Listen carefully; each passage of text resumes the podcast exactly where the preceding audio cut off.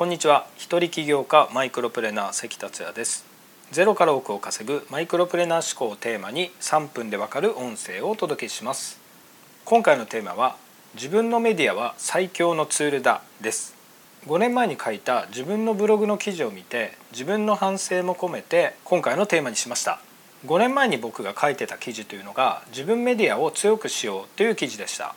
2014年の4月11日の記事なんですけれども2014年の3月から YouTube の動画投稿を僕は始めたんですね。関達也チャンネルというのを開設してビジネスやマインド考え方など人生を向上したい人の役に立つ3分ほどの動画を23日に1回ぐらいのペースでアップしてました。そのために MacBookPro を買ったり海外に行く時に撮影機材を持って行って撮影編集をしたりしてました。僕は2005年にブログやメルマガをスタートしたんですね。それから9年後の2014年に自分メディアを強くしようという記事を書いたのは個人メディアの時代にどんどんなってきたので僕もますます頑張ろうと思ったんですよね。その時ぐらいから YouTuber という言葉も出てきたんですけれども今では小学生のなりたいランキングに YouTuber が上がるほど一般化しましたよね。YouTuber の稼ぎを聞いた時は本当にびっくりしましたね。広告収入以外にも企業案件というのを取ってるので1件あたり何十万何百万という世界なんですね。それを月に何本もやるということは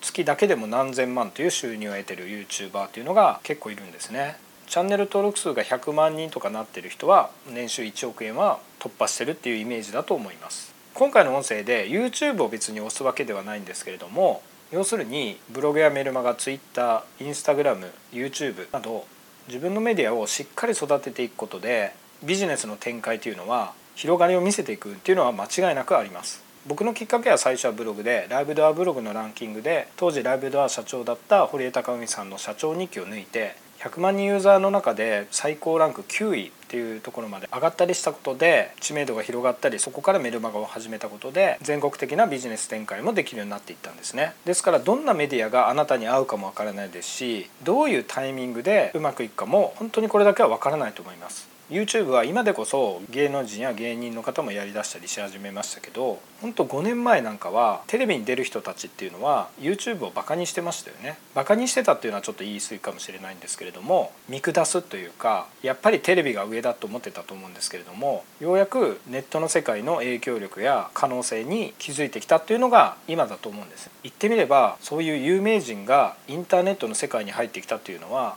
無名の個人だとまた違った戦略があります。人とは違うオンリーワンの自分のブランディングというのを打ち出しながらしっかりメディアを育てていくというのが大事ですね。ここ5年の YouTube の動きを見て継続してコツコツやってる人は伸びてますので僕もしっかりまた改めて自分メディアを育てていきたいなと思った次第ですそしてあなたが聞いている僕のこの音声もメディアの一つなんですよね。おかげさまで総再生回数が8000回を超えました。これが1万回10万回100万回となるように続けていきたいと思います。是非あなたも自分メディアをしっかり育ててビジネスに活用していただければなと思います。それでは今回は以上です。最後までお聴きいただきありがとうございました。それではまた明日。